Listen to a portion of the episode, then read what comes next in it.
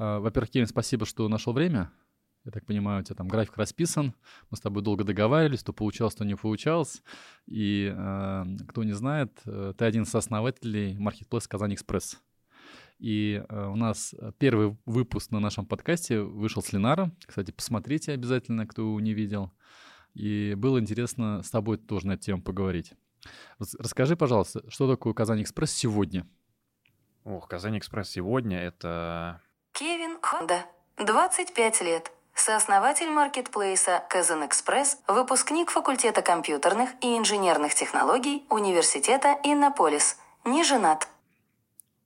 Ну, во-первых, начну с базового, да, маркетплейс с гарантированной бесплатной доставкой за один день.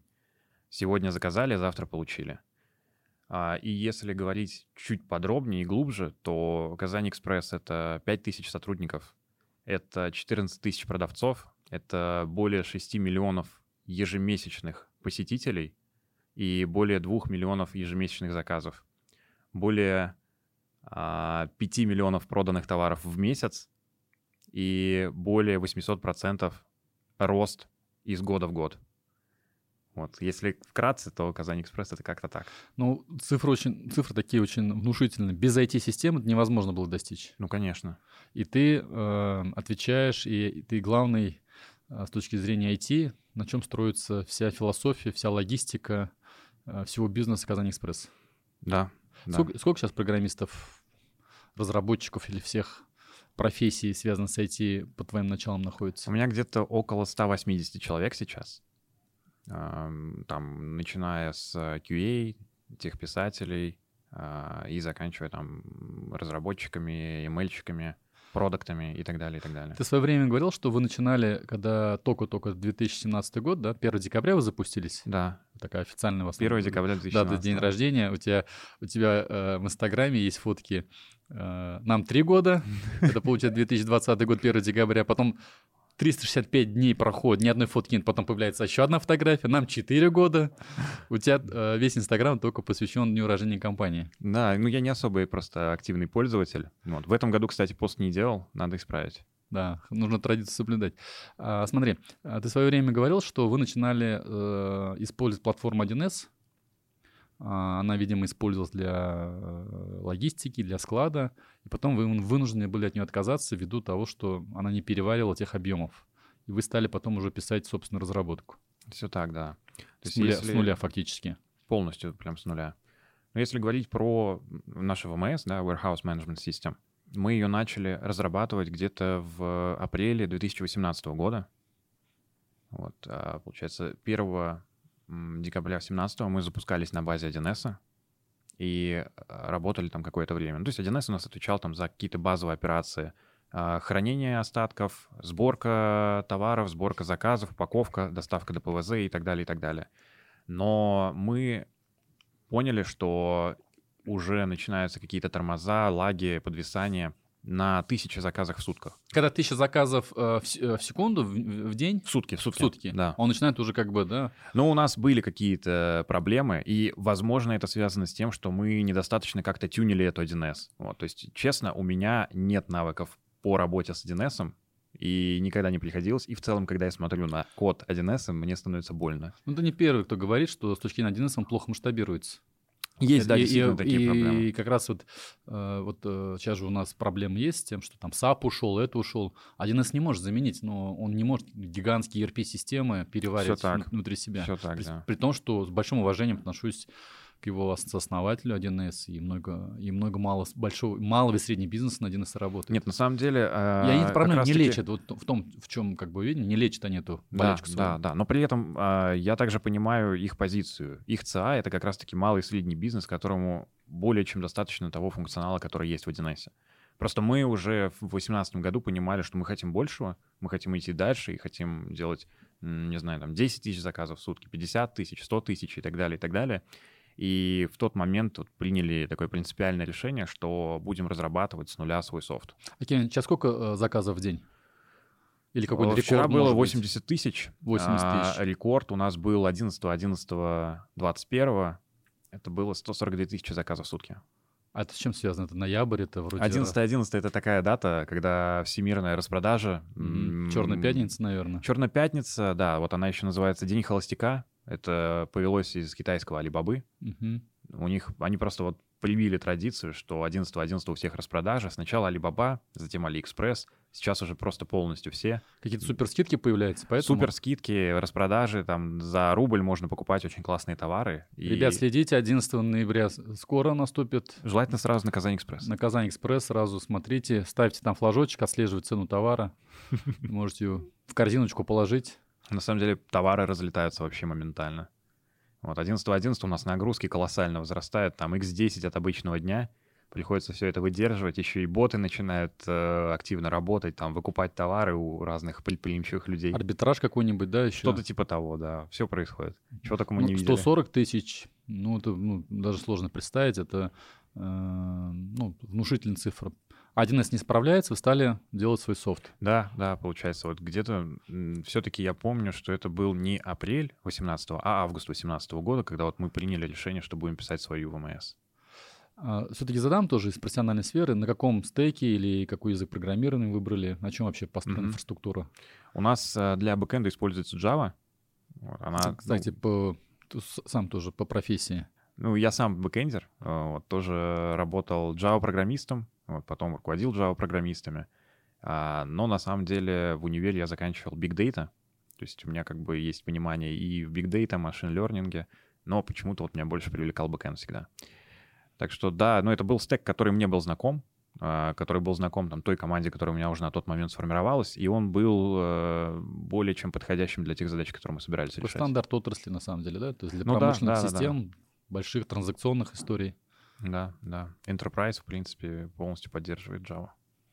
А все мобильные решения, Вот по мобильным Фронт. решениям у нас э, Фронт. разного рода был- были э, форматы. Если говорить про приложения iOS, Android, которые мы делали для наших покупателей, то они у нас полностью нативные, которые мы тоже начинали делать в 2018 году, по-моему. А вот на текущий момент у нас есть еще три а, приложения, которые уже на базе Flutter написаны. Это И- как раз новый сейчас такой новый Да, это, технологический э, стек. Один из фреймворков, который позволяет сразу делать кроссплатформенные решения. То есть ты Мгм. пишешь один код, который можно портировать и на iOS, и на Android. Да, он очень активно развивается, поддерживается гугловым сообществом. И вообще, в принципе, это там а, проект Гугла. И, ну, на самом деле, очень сильно ускоряет процессы разработки. Вы уже переехали, да? То есть и Но если говорить про клиентские приложения, то не переезжали. Но вот есть у нас э, часть, которая используется на ВМС, часть, которая используется нашими продавцами и курьерами. И вот эти вот приложения мы сейчас пишем на базе Flutter. Окей, э, приложение написали, софт запустили, но при этом есть еще как бы ну, невидимая часть, да, там цоды, облака и так далее. Это на чем все у вас, где, вы, где у вас хостинг происходит? У нас Как- на самом деле в каких с облаках? сводами, да, у нас долгая прям история. Начинали мы в 2017 году на базе Гугла. Вот у нас там был Google Cloud Platform, и мы использовали его до тех пор, пока Роскомнадзор не начал банить Telegram. Вот, потому что как только начались блокировки Телеграма, то мы попали тоже под раздачу. Там было заблокировано, не знаю, там 90% айпишников э, Google облака, потому что Telegram их активно использовал для своих серверов.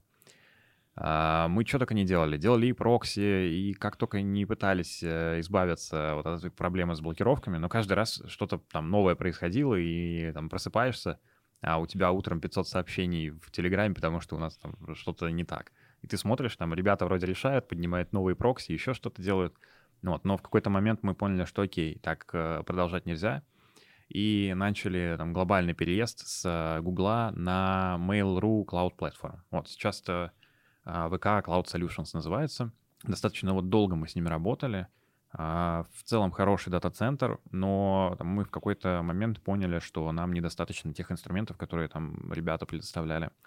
И в 2020 или 2021 году, уже точно не помню, но мы начали переезд на Яндекс Облако, и сейчас мы с ним в очень тесном партнерстве, мы какие-то проекты делаем вместе, и там статьи вместе пишем, и ребята продукты делают под нас, и какие-то продукты тестируют. В общем, нас полностью устраивает сейчас текущее партнерство, и а, но я считаю, что это наше преимущество в том, что мы там, с первого дня были cloud-native платформой. Яндекс Облако можно сравнить с точки зрения э, ну, качества продукта с гугловским облаком? Да, из кнопки, я... из кнопки все разворачивается. Более того, с точки зрения user experience, Яндекс гораздо более user-friendly в этом плане. То есть если смотреть на Google, ну, это, знаете, это как сравнивать там Facebook и ВКонтакте. Вот. Это такая же разница. Ну, опять же, там 10 лет назад, если мы сравнивали там Facebook, ВКонтакте, ВКонтакте с точки зрения UX там сильно побеждал. Вот то же самое, что можно сказать и про Google Cloud Platform, и про Яндекс. Вот в Яндексе все а, понятно, user-friendly и плюс э, поддержка на русском языке, что там, безусловно, не может не радовать. А с точки зрения стоимости? С точки зрения стоимости, до апреля э, Яндекс был сильно выгоднее, чем Google. Вот, в апреле у них было повышение тарифов, и ну, вроде как сейчас на одном уровне. В апреле 22 года? Да, да, да. А вот еще был информационный какой-то пресс что типа МТС Cloud тоже там, предоставляет вам инфраструктуру. Ну, да. То есть у, все, у всех, кого есть облако, все пытаются э, Казань Экспресс как клиента э, с, э, присобачить для того, чтобы пиарить свои услуги. Да. На самом деле с МТС мы работали какое-то время в плане S3 хранения картинок, то есть хранение там каких-то таких статичных файлов. А, но в этом году у нас какая-то внутренняя корпоративная инфраструктура начала запускаться тоже на базе МТС облака. Если честно, это интересная история, потому что я сам не знал, и мне коллеги из Яндекса скидывают ссылку, где написано, что Казань Экспресс переходит на МТС. Да, там новость была. Там, да, да, да, я тоже такой в шоке, думаю, что это? Потом стал узнавать у коллег, оказывается, это коллеги там из корпоративного отдела начали переносить какую-то часть своей инфры. Ну, то есть какой-то кусочек там резерв может копирование там где-то, да? Да, да, да, да. Вот там 1С на корпоративный, там Зуб как раз-таки сидел на базе МТС облака теперь. Кевин, ты вообще родом из Москвы и родился и учился в школе в Москве. Как ты здесь в Казани, в Татарстане оказался? Это, кстати, одна из моих, наверное, любимых историй, э, которые я в целом рассказываю там друзьям и так далее. И имя и фамилия у тебя не русская, не татарская еще при этом. Ну да, да, есть такое. В общем, да, я родился и вырос в Москве. До 18 лет я жил там и закончил гимназию 1534. И так случилось, что на момент окончания учебы я примерно знал, куда я хочу идти. Это точно айтишная специальность. А, рассматривал для себя несколько разных вузов, но про Иннополис я не знал. И на момент, когда я отнес оригиналы в один из университетов, я увидел э, на главной странице Яндекса рекламу Иннополиса — вот. И на самом деле с тех пор я в целом полюбил и маркетинг, и таргетологов, и всех остальных, потому что ну, это люди, которые изменили мою жизнь. Вот. Я увидел эту рекламу, перешел на сайт и на полисы, понял, что это безумно интересное место, где хотелось бы а, жить, где хотелось бы учиться, которое хотелось бы развивать, и в том числе как бы в свой вклад вносить вот в развитие города, развитие университета. А, поэтому я вообще не думаю, просто сдал там а, экзамен онлайн, который был. Потом меня пригласили на э, очное уже собеседование сюда. Я приехал и понял, что все, я влюбился просто в Иннополис. И до этого, на самом деле, я пару раз бывал в Казани и тоже считал, что это потрясающий город. Поэтому, не знаю, вот влюбился, и я до сих пор считаю, что Казань — это лучший город мира. То есть МФТИ, МГТУ, МБАН у тебя не, при, не приличали в то время? Нет, на самом деле вообще нет другого такого места в России, как Иннополис, я считаю. Потому что обучение полностью IT-специальностям а, на английском языке. Профессора — это иностранцы мирового уровня, и сама по себе система обучения, она тоже очень интересная. То есть она не такая, когда ты живешь там от сессии до сессии, а тебя постоянно напрягают учебой, должен учиться, иначе ты вылетишь. И не знаю, это круто. Это очень крутой подход. А, по-моему, его взяли из университета Карнеги Меллон, и вот на базе этого построили действительно крутую, как я считаю, кузницу IT-кадров. Ну, это университет по компьютер-сайенс первый в США считается, да? Карнеги Меллон. Uh, нет, там MIT, но Карнеги Меллон тоже там достаточно на высоком уровне. А вот ты говоришь, что уже понимал, что будешь куда поступать. А вот как у тебя школьная жизнь складывалась? А, ты уже занимался программированием? У тебя понимание и желание, когда оно возникло? На самом деле э, я резко переменил свое желание пойти куда-то учиться в 11 классе. То есть э, до 11 класса я считал, что я буду хирургом, что я пойду в медицину, и я учил химию, биологию и все, что с этим было связано. Вот. Потом в 11 классе у меня был телефон на базе Windows Phone. Вот это, я не знаю, сейчас кто-нибудь помнит про такую операционную систему или нет. Вот. Но там были такие прикольные плиточки, и мне хотелось, чтобы эти плиточки были разноцветными. И я начал изучать тогда программирование, начал изучать, как писать э, приложения.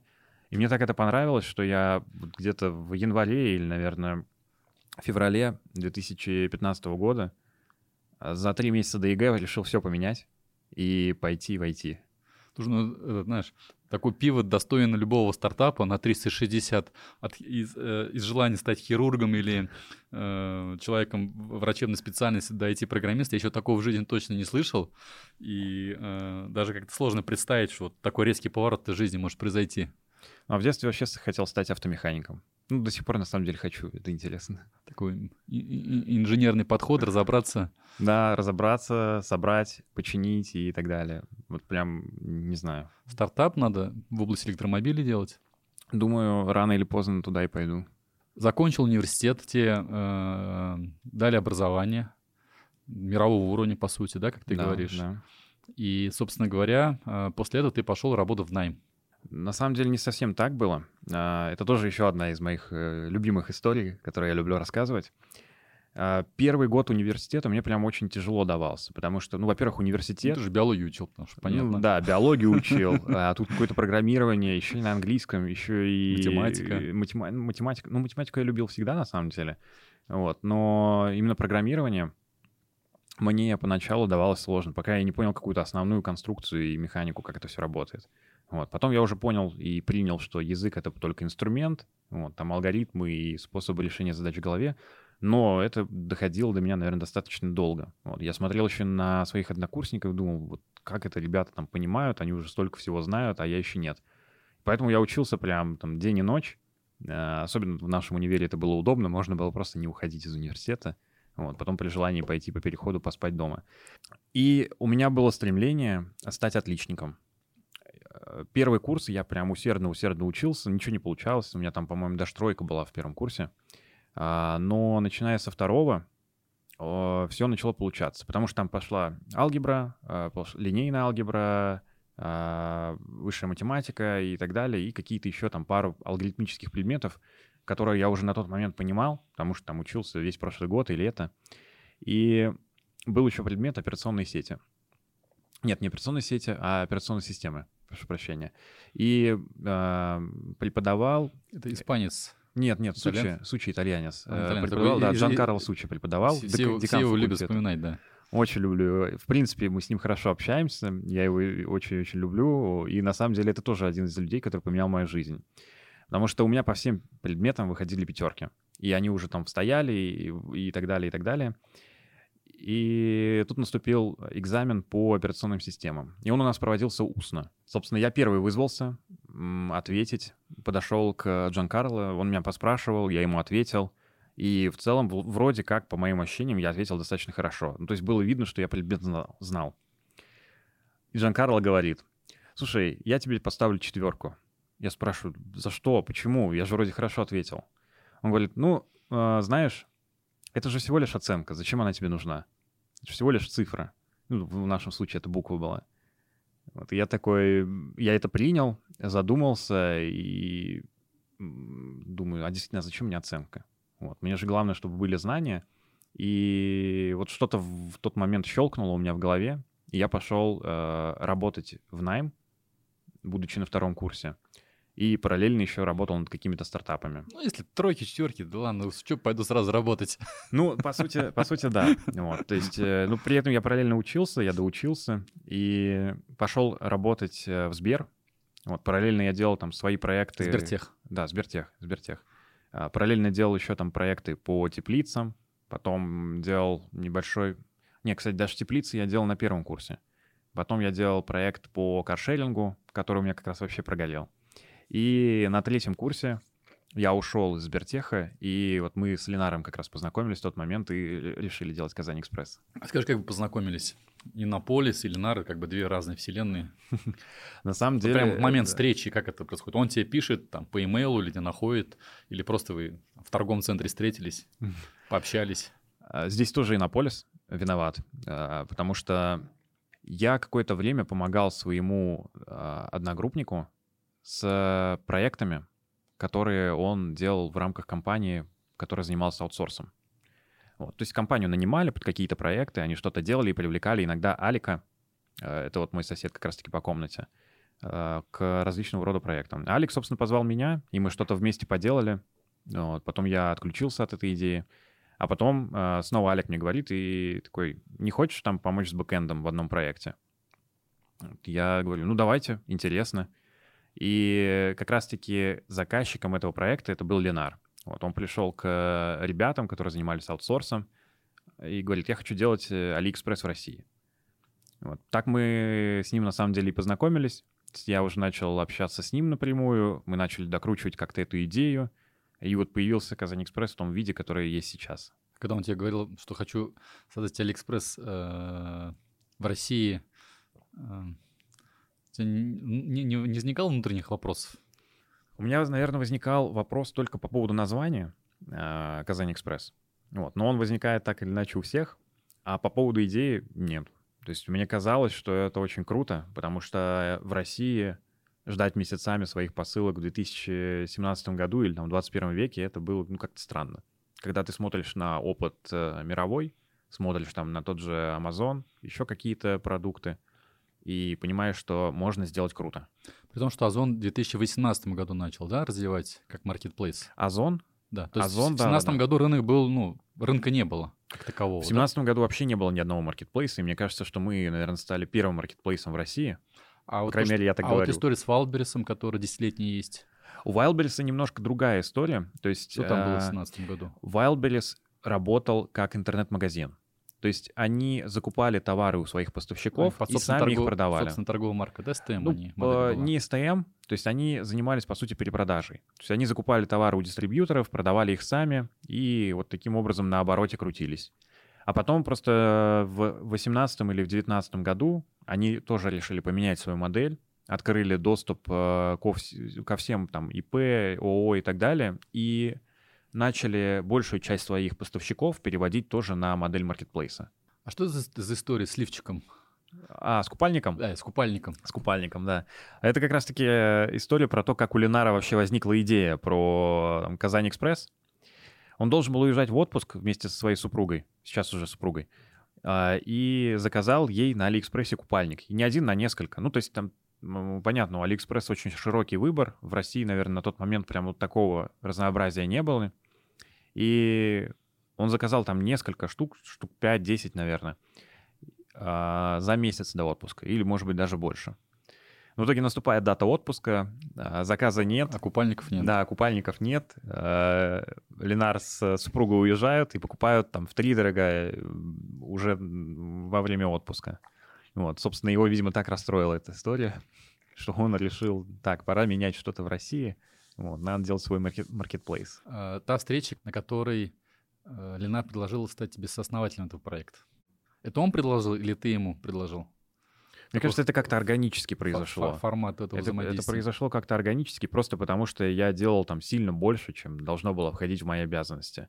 То есть э, я побывал на абсолютно всех позициях в нашей компании, которые были на тот момент. И курьер, и работник пункта выдачи, и работник склада, и маркетолог, и привлекали партнеров, общались с партнерами, общались с инвесторами. Как-то так это получилось, что я просто много брал на себя инициативы, вот, и мы там в один момент решили с Ленаром, что я тоже должен стать партнером. Анализировали своих конкурентов? Как у них IT-система построена? Озону и Wildberries на чем у них строит IT-система? На самом деле все делают системы самописные. Именно если говорить там про логистику, а, а это, по сути, кор нашего бизнеса, вот, то все делают ее самостоятельно. Потому что ну, нет на рынке решений на текущий момент. Я думаю, их, в принципе, в ближайшие там, несколько лет не появятся, которые будут работать под э, fulfillment и под логистику маркетплейсов. Особенно там в 2017 году, когда мы все там, параллельно с конкурентами начинали идти в этом направлении, э, решений не было. Потому что, ну, одно дело, когда ты сам поставщик и сам продаешь товары, другое дело, когда у тебя тысячи поставщиков, а, нужно как-то завозить все их товары, как-то их размещать, как-то рассчитываться со всеми, а, как-то регулировать поисковую выдачу, товарную выдачу. И, в общем, очень много-много-много всего. А, потом большая сеть пунктов выдачи. И нужно, чтобы операции выполнялись молниеносно все. Да, не как там в 1С. Я тоже, наверное, люблю рассказывать про эту историю. про возвраты. Вот, то есть у нас э, есть возможность э, сделать заказ, и если вдруг там не подошел тебе какой-то товар, ты спокойно можешь взять его, вернуть а, в течение 14 дней или прям сразу на месте при получении. Бесплатно. Бесплатно, да. да. Когда у нас был 1С, то приходилось сотрудникам а, пунктов выдачи нажимать там около 30 кнопок для того, чтобы просто осуществить возврат и отгрузить товар к нам на склад обратно. Вот у нас же сейчас, там, не знаю, две кнопки, нажал, подтвердил, и все, и деньги ушли клиенту на следующий день. И вот везде вот в таких вот каких-то мелких оптимизациях, э, в принципе, и кроется особенность нашего продукта. Возьмем мобильное решение. Озон, Валбис, Казань Экспресс. Я показывал мобильное решение ребятам, кто UX, UI, UX занимается, дизайнером. Усредненно э, решение Казань Экспресс было на третьем месте по юзабилити, там на первое место в среднем это Валберис, на втором месте Озон, на третьем Ваша. Нет каких-то планов, чтобы сделать приложение более не то что дружелюбным, но более интересным, красивым для того, чтобы пользователю было удобно, легче им пользоваться. Особенно, например, даже там из таких вещей, когда ты выбираешь пункт выдачи заказа, на который привести, ты заходишь, там какой-то список выпадает, ты должен что-то Сейчас уже, кстати, поменялось. Там, ну, а может был... На... Ну, вот, в общем, есть из, из таких мелких как бы мелочей складывается вот этот ну, сам по себе пользовательский да, опыт, да. Опыт взаимодействия. Нет, на самом деле мы понимаем это все а, и постоянно работаем над улучшением продукта, над улучшением наших метрик. То есть мы смотрим, что важно пользователю, а, сколько времени он проводит на тех или иных страницах, а, как он взаимодействует с продуктом, куда он кликает, какие возникают у него проблемы и так далее, и так далее. Просто там до какого-то момента, на самом деле, наверное, до получения инвестиций от Алиэкспресса, а, наша команда мобильной разработки там состояла из двух человек. Там один iOS, один Android. Вот. Потом мы начали расширение. А, мы начали расширение не только там в плане разработки, но и в плане а, дизайнеров, в плане UX-исследователей. И уже как-то более структурированно начали подходить к тому, как мы разрабатываем вообще новый функционал. И но вот даже про пункты выдачи, если посмотрите сейчас, то там карта, вот, где удобно, можно выбирать все. И вот постоянно-постоянно мы делаем какие-то мелкие улучшения. Там, в начале этого года у нас только появились э, полноценные фильтры для того, чтобы можно было там бренды выбирать, а, цвета, размеры и так далее, и так далее. Постепенно а, улучшаем наш продукт, стараемся становиться лучше для наших пользователей, вот, но при этом а, мы смотрим также на метрики, которые важны продуктам, на конверсии, на retention, да, на то, как пользователи возвращаются к нам в продукт. И во многих частях а, и во многих показателях мы превышаем наших конкурентов. Но это, скорее всего, в первую очередь сама особенность нашего продукта. Да, то, что цены очень низкие, ассортимент довольно широкий и доставка всегда за один день. Ну, вот с точки зрения покупателя, ну, это круто, да? Кнопку нажал, и вас не только на следующий день, даже товар, если ты с утра покупаешь, даже в этот же день можно получить. Да, да в Казани до часу дня заказываете, сегодня да. получаете. Э, с, с этим вообще никаких вопросов нет, это, ну, 21 век. А вот э, в чем конкурентное преимущество для продавцов? Почему продавец должен прийти к вам, а, допустим, не на Озон не, или на, на? А, ну, здесь все кроется, наверное, в том, как мы относимся к нашим продавцам. То есть у нас все максимально упрощено, потому что мы понимаем, что порог входа в онлайн и в маркетплейсы, в электронную коммерцию должен быть достаточно низким для того, чтобы э, больше предпринимателей могли позволить себе в целом пользоваться вот э, этим инструментом. Поэтому у нас простые комиссии, у нас они самые низкие на рынке с точки зрения, ну, если сравнивать, например, Озон там или Wildberries, да, у них есть какая-то фиксированная комиссия на категорию товара, потом еще платеж за доставку, платеж там за хранение товара, за возврат, потом еще рекламное продвижение и так далее, и так далее. И в итоге у тебя там набирается а, комиссия до 40% а, на твой товар. Вот, у нас все-таки более справедливо, фиксированная единая комиссия, нет у нас вот этих вот всяких скрытых сборов там за доставку, возвраты, логистику и так далее, и так далее. А, и вот мы стараемся всегда слушать наших партнеров. Мы с ними в прямом диалоге. У нас там есть чат на 14 тысяч продавцов, где мы там с Ленаром периодически отвечаем. А, у нас есть своя система обучения, которая позволяет нашим продавцам становиться за короткий срок профессионалами в интернет-предпринимательстве, и мы проводим их бесплатно. У нас там много всяких упрощений с точки зрения там, документа оборота, с точки зрения выводов. Вот недавно там Wildberries объявили, да, что можно делать э, вывод финансов там, день в день. У нас это работало с самого первого дня. Продавец нажимает на кнопку, и там сразу мы зачисление проводим. Ну, сейчас у вас 14 тысяч продавцов, и ты в самом начале, вначале сказал, что ты хотел бы, чтобы на Казань Экспресс было, получается, не 14 тысяч продавцов, а 14 миллионов. Да, я посчитал еще раз, там миллион двести получается, но все равно достаточно много. Ну, то есть на Wildberries сейчас около 800 тысяч. Еще, в сто раз надо вырасти. ну, получается сути, так. Да. Рост идет из года в год. Да, да, действительно. И на, на самом деле сейчас э, у нас есть проблема, что мы уперлись в физические размеры склада, который у нас есть. То есть наш текущий э, склад рассчитан на 22 миллиона штук товаров. Сейчас нам он вмещает... Единиц хранения, да? Да, да, да, да. Вот сейчас он уже вмещает 24 Это который около Казани Урсинтеза, да? Да, да, да, да, на химической находится. А, и это было самое крупное помещение, которое, в принципе, можно было найти в Казани для того, чтобы сдавать туда товар. А, и мы, ну, на самом деле, видели вот такую тенденцию, что мы рано или поздно упремся, еще там год или два назад, когда начали как раз-таки разработку нашего логистического комплекса. А, нового, который находится в Свияжске. Вот, но из-за того, что мы там сейчас наш склад еще не достроили, не запустили в эксплуатацию, и из-за того, что у нас есть сейчас там ограниченные какие-то э, площади с точки зрения хранения, нам пришлось в этом году ввести э, ограничения по регистрации продавцов.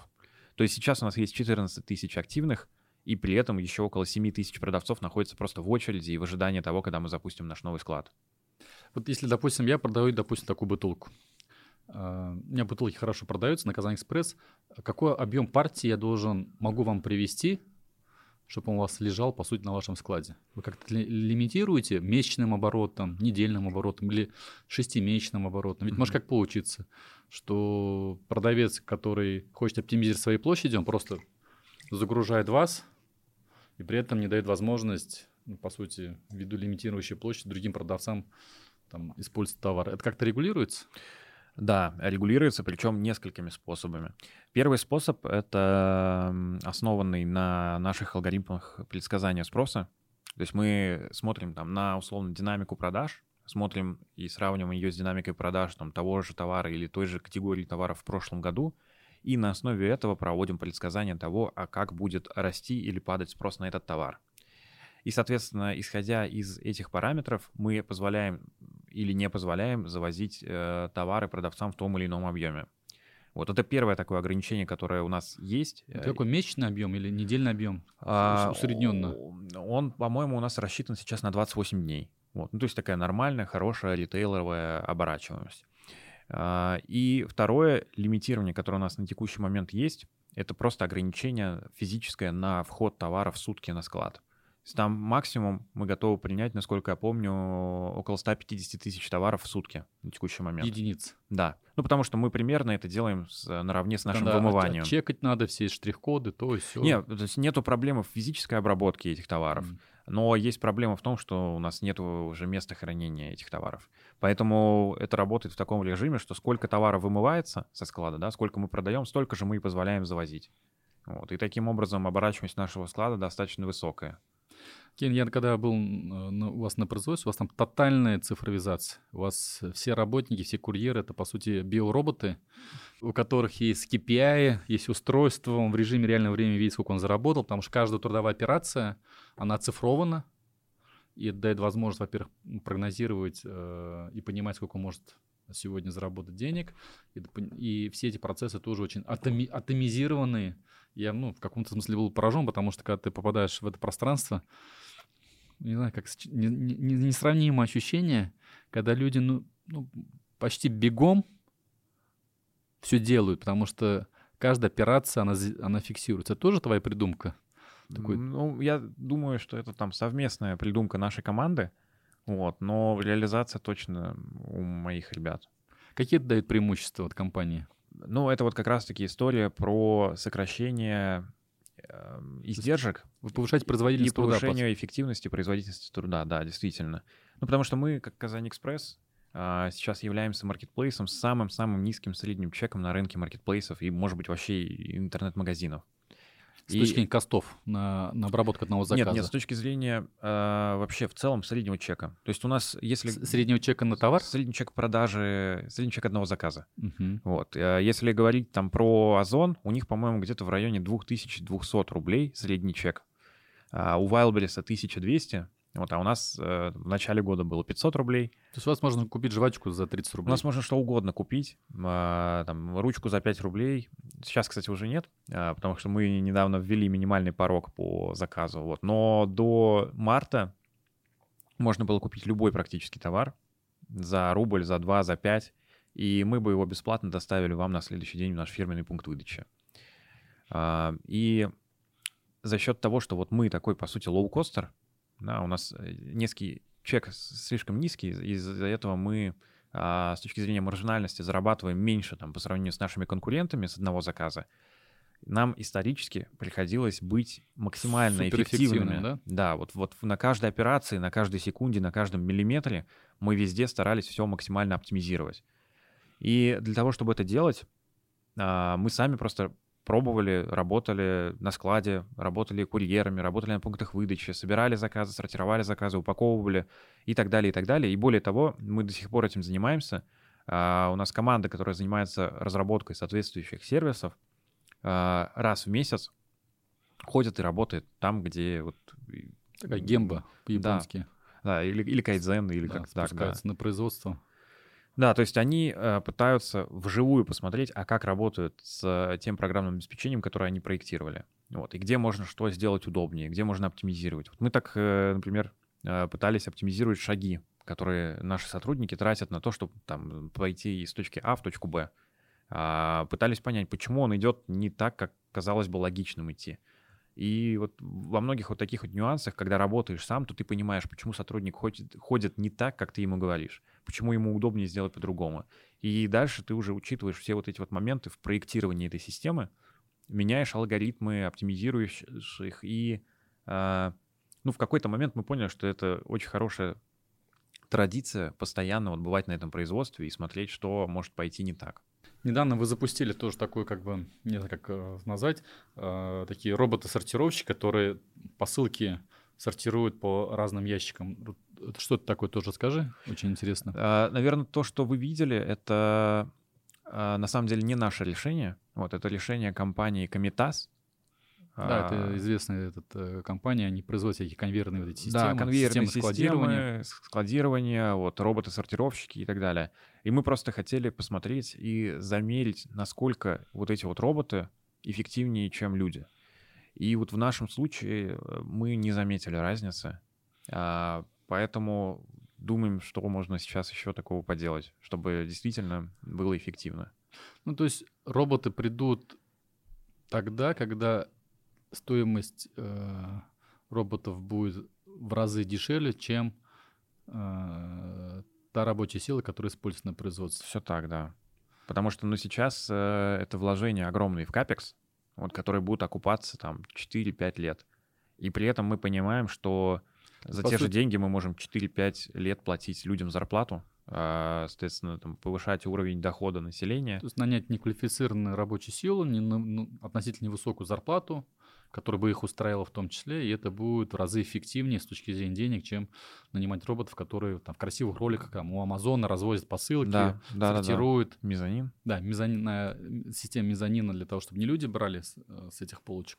Ну да, нет, действительно, это все выглядит э, очень классно и красиво, но когда у тебя высокий средний чек и когда у тебя дешевое производство этих самых роботов.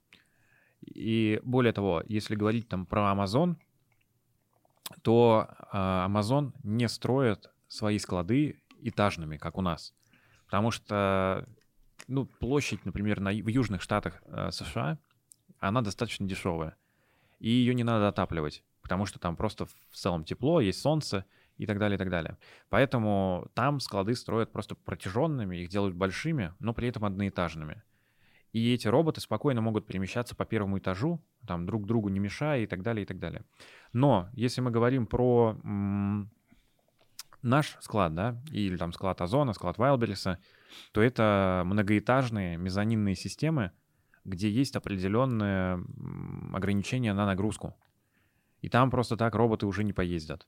Соответственно, поэтому, если там побывать на складах у Wildberries, у Озона, то там видно, что у них нет такой роботизации, которая есть э, у Амазона или там каких-то других компаний.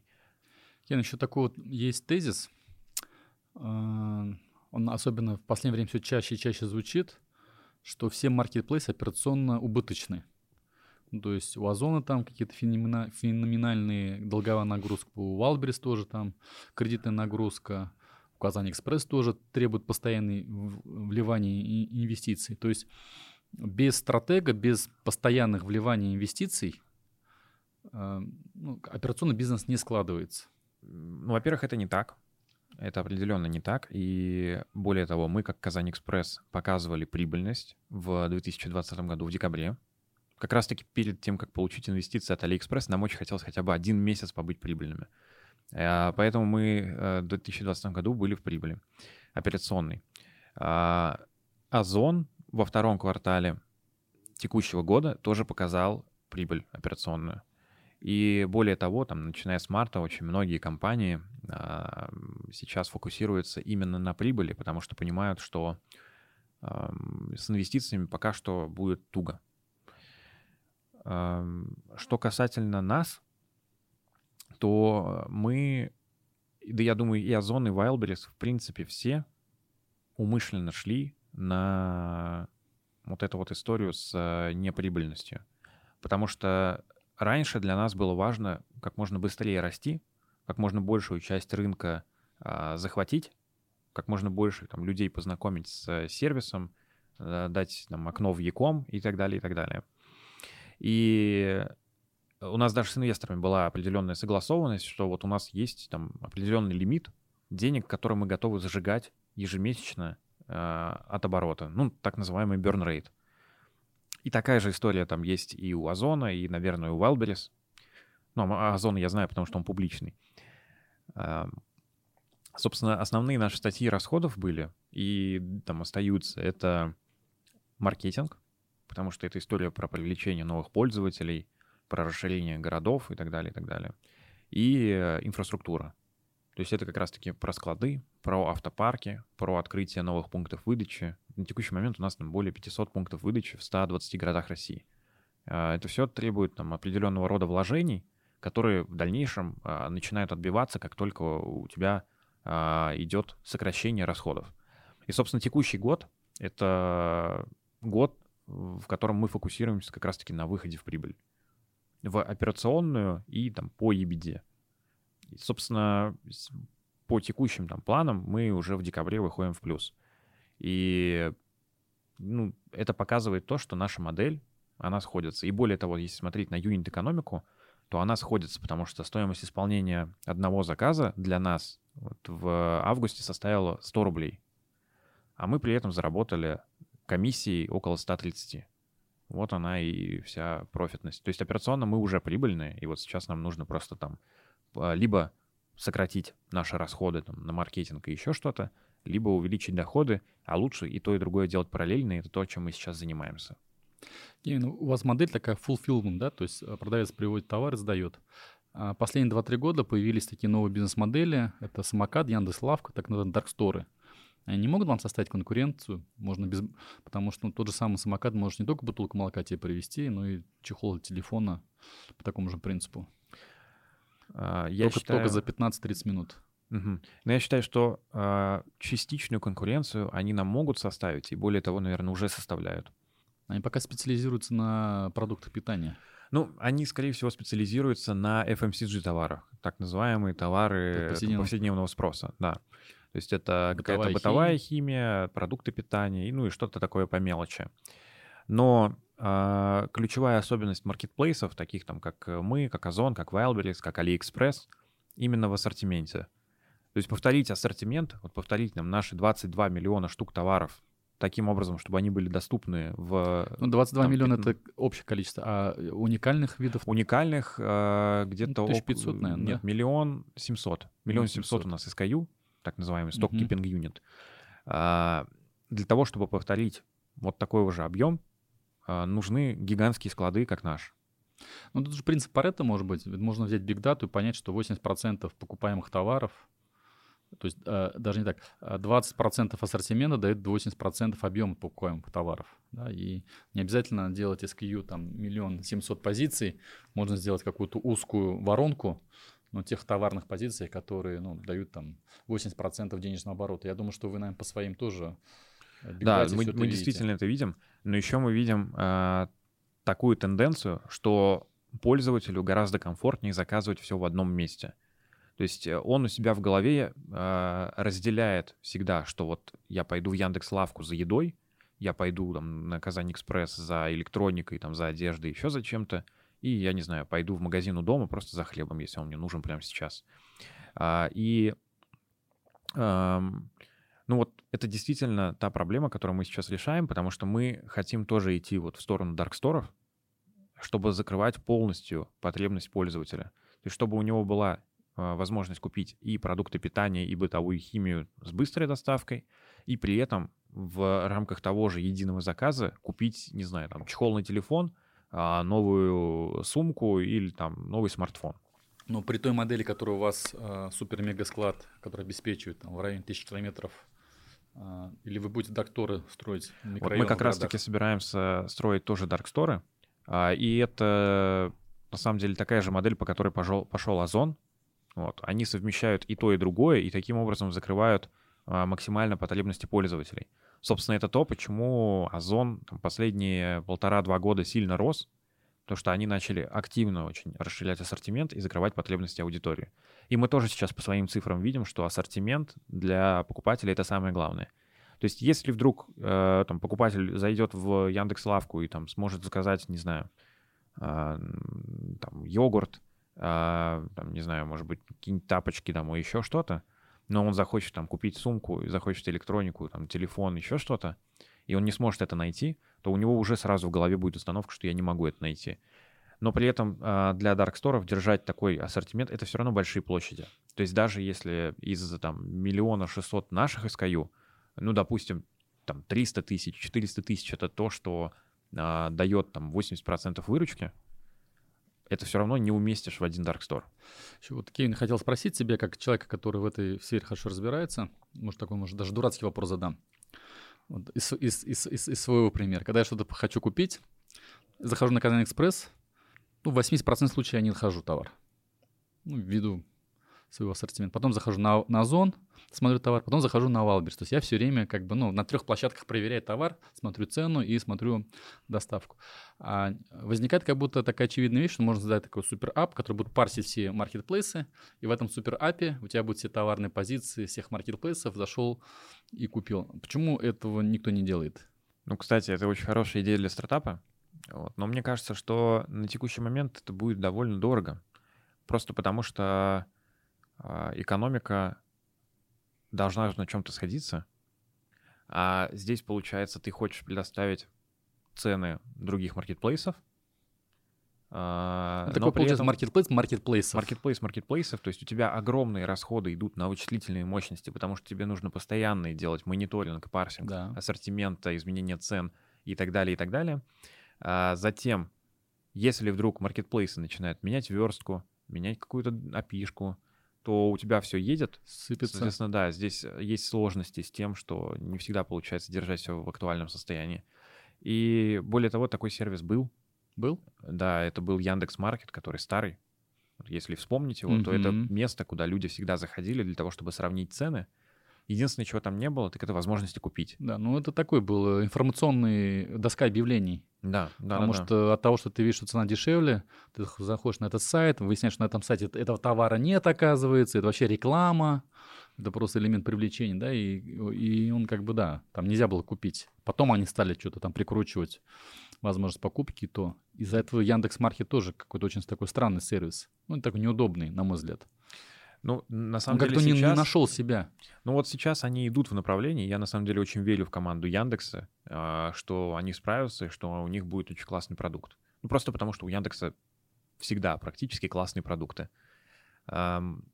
Но опять же, если вернуться вот к теме там маркетплейса, маркетплейсов, я считаю, что в целом это возможно. Вот почему этого никто не делает, я не знаю. Возможно, просто потому что это вот действительно очень сложно.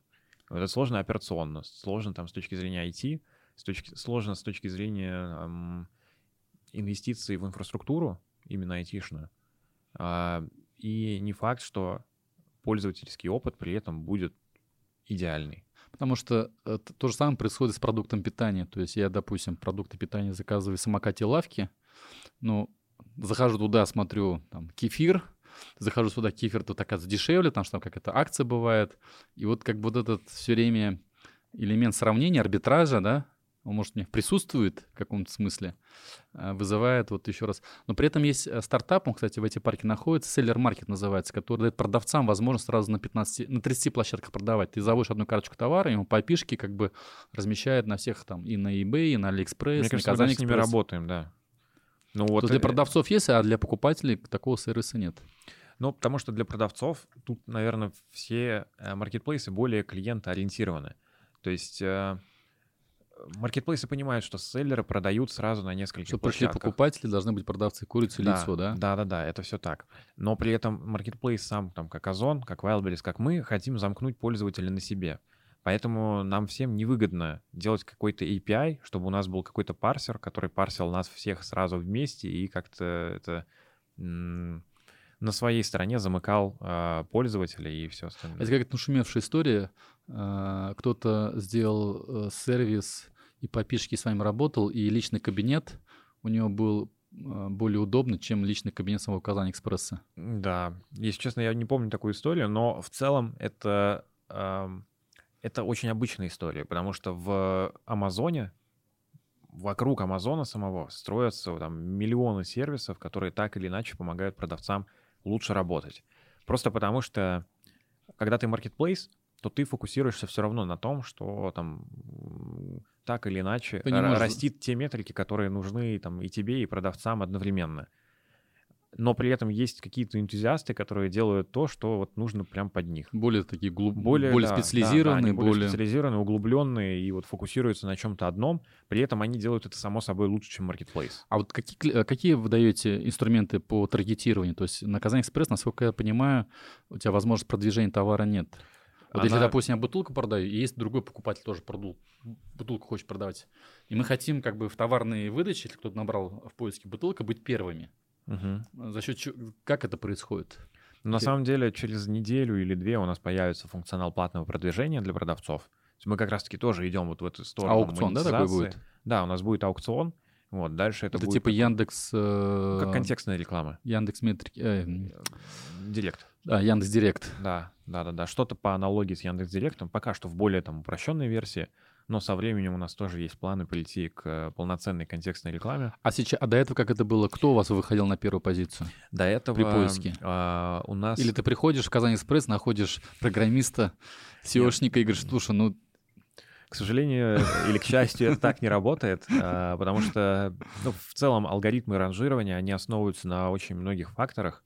Это ну, какие, первое. Какие вот факторы? Можешь вот. какие-то такие? А второе — это то, что преобразует ML-модель. То есть она не детерминирована, да, но, но, но это не публичная информация, да? Это то не публичная есть информация, я как, да. я как продавец не, не мог бы прочитать какой-то термшит, соглашение, понять, на чем не сконцентрировать, чтобы моя товарная нет, позиция была нет, выше. Нет, Почему? Такого... Ну, потому что нам, опять же, как маркетплейсу, выгодно продавать то, что лучше продается. Грубо говоря, алгоритм, он основан на этом. Он продает то, что приносит маркетплейсу больше GMV, больше выручки а, и так далее. Оборачиваемости, да? Да. При этом все равно также смотрятся такие параметры, как возвраты товара, э, как рейтинг товара, угу. как э, наличие этого товара, как э, его актуальность. Такой скоринг и по совокупности этих показателей тот, кто хорошо работает, тот и будет ну, грубо говоря, да, но если... Вот а когда прям... приходит новый продавец, который без, без, без, без истории, ему как туда попасть, пробиваться? А, у него есть несколько... Его в поиске даже не будет выдавать, он будет где-то там внизу болтаться. Но на самом деле сейчас текущая наша модель поиска, она учитывает то, что появляются новые продавцы и новые какие-то товары, и иногда их старается подсовывать вверх. Это просто мы сделали ради того, чтобы это было плюс-минус справедливо. А, но, а, опять же, то есть э, есть разного рода инструменты внешнего трафика и привлечения. И мы в целом позитивно смотрим на то, что продавцы сами привлекают трафик.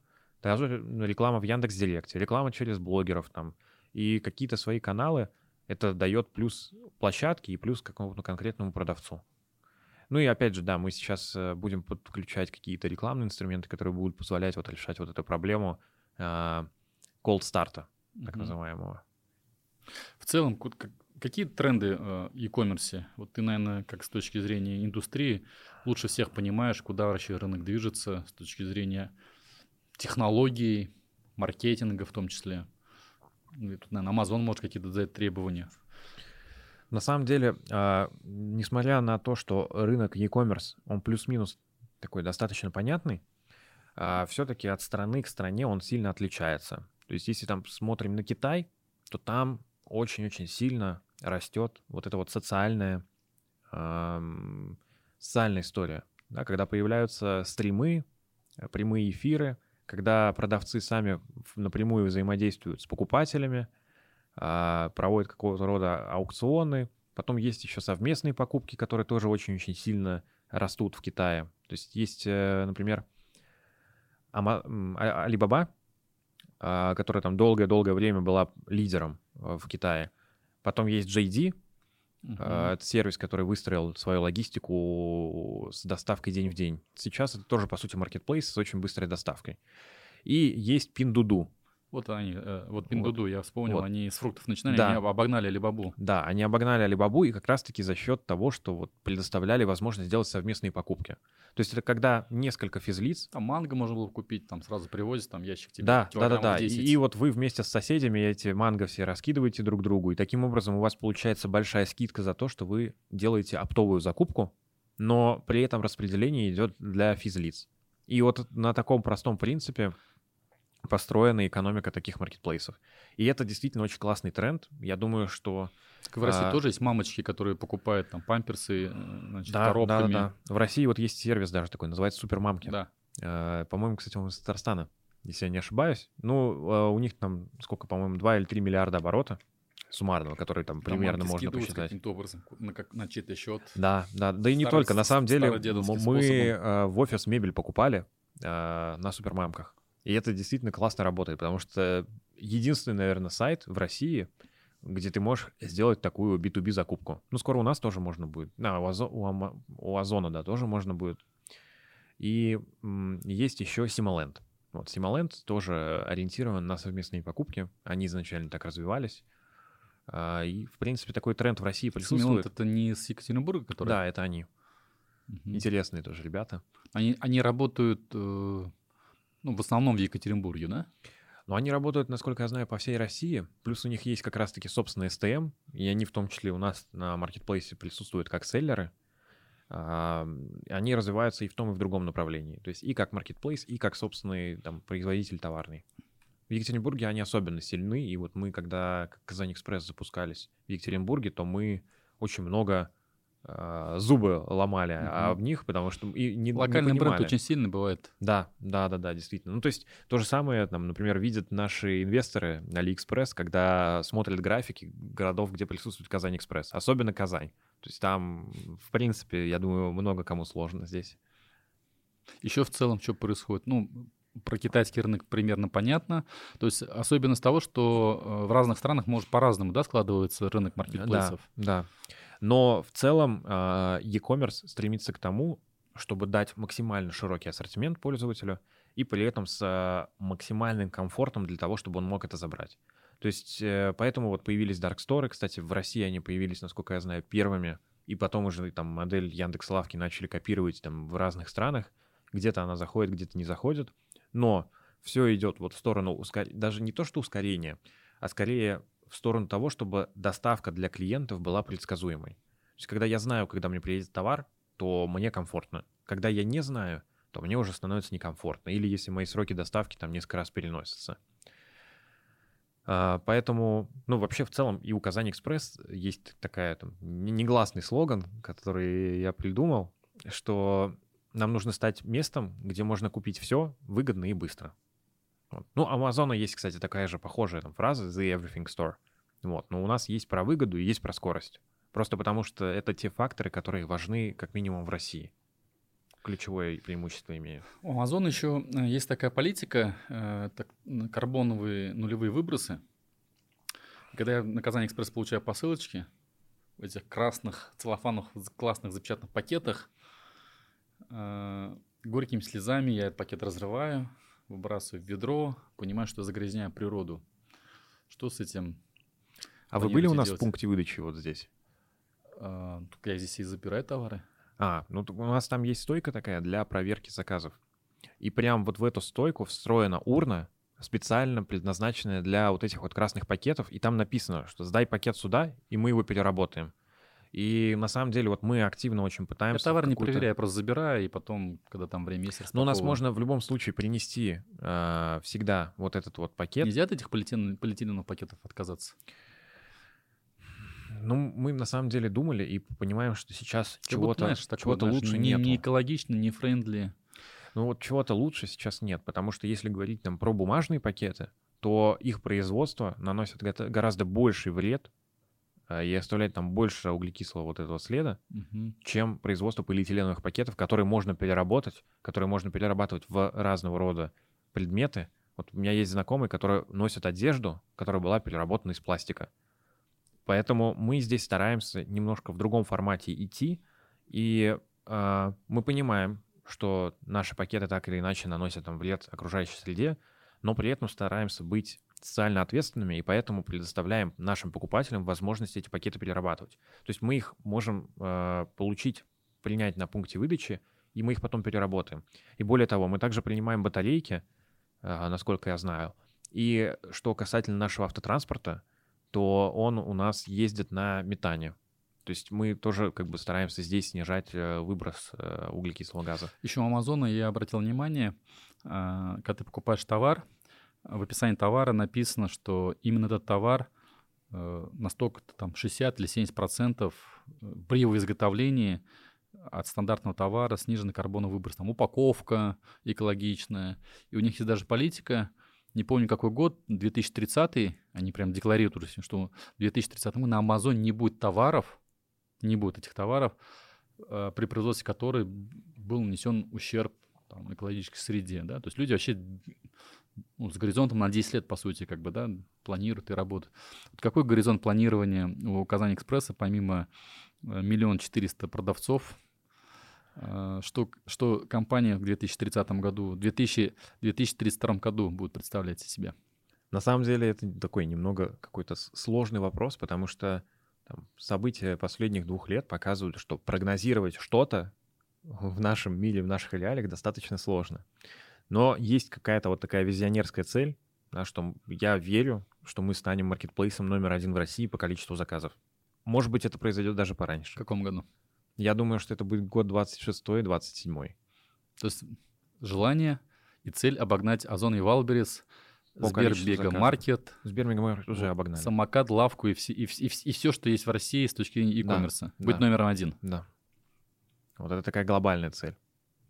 Ну, звучит очень вдохновляюще. Будем стремиться. Уже стремимся. Кевин, очень интересно было с тобой поговорить. У нас э, в заключение есть небольшой блиц-опрос. Хотел спросить с точки зрения такого цифрового потребления.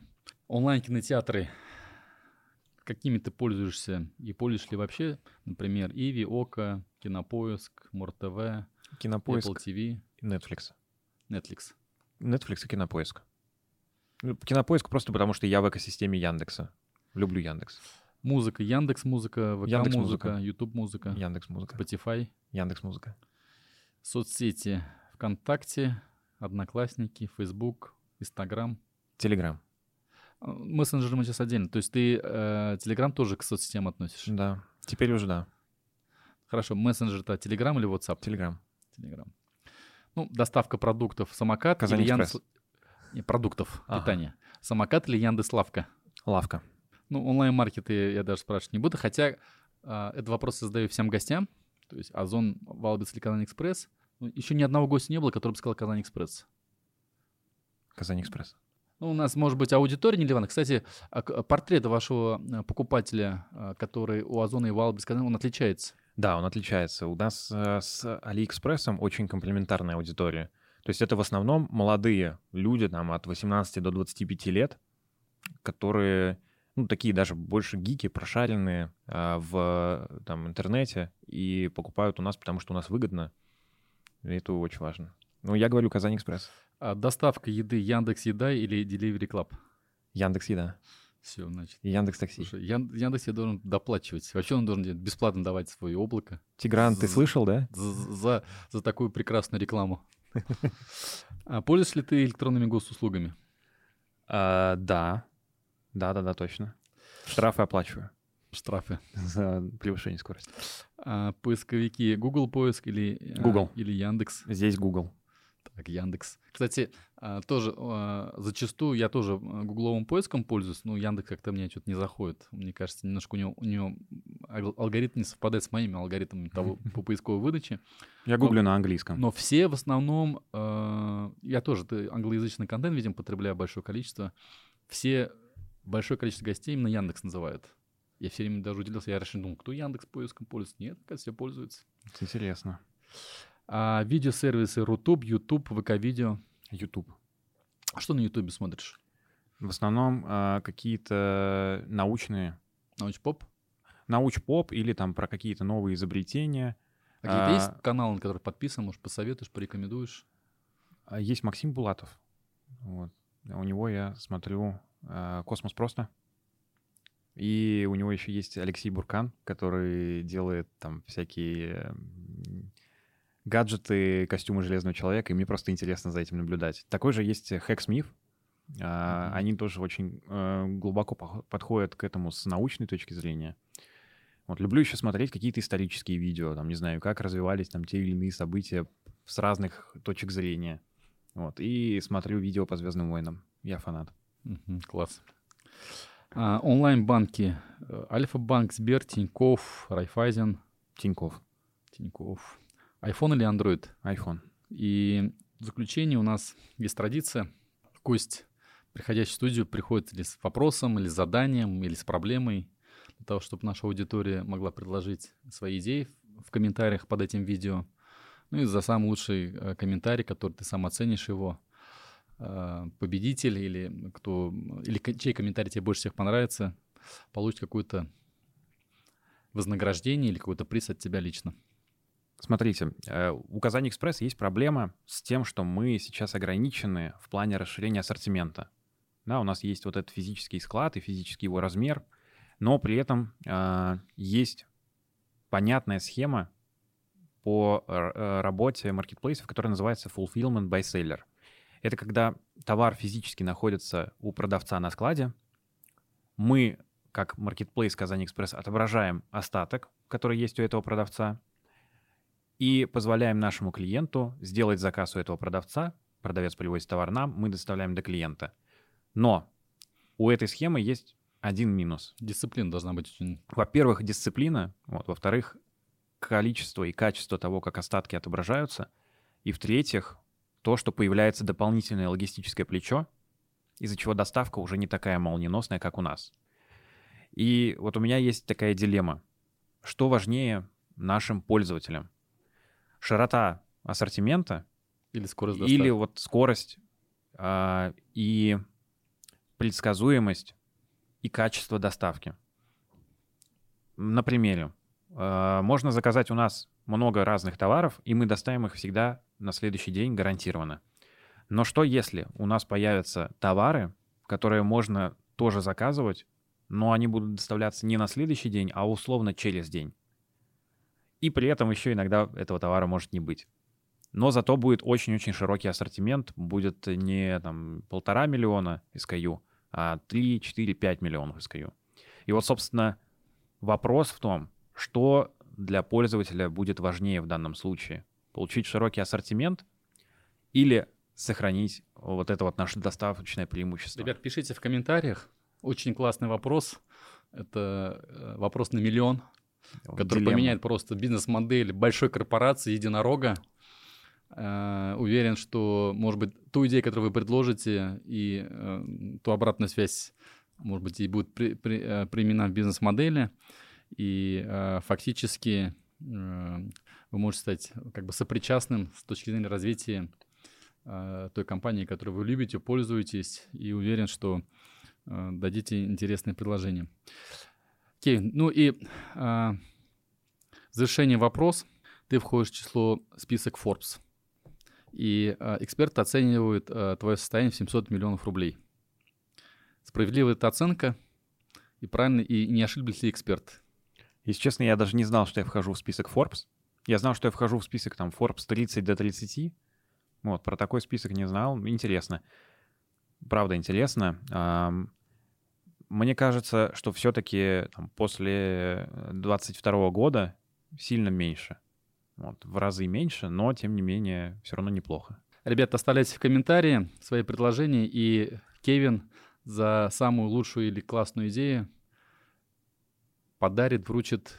Сам выдам заказ Казань Экспресс. Все, спасибо. Спасибо.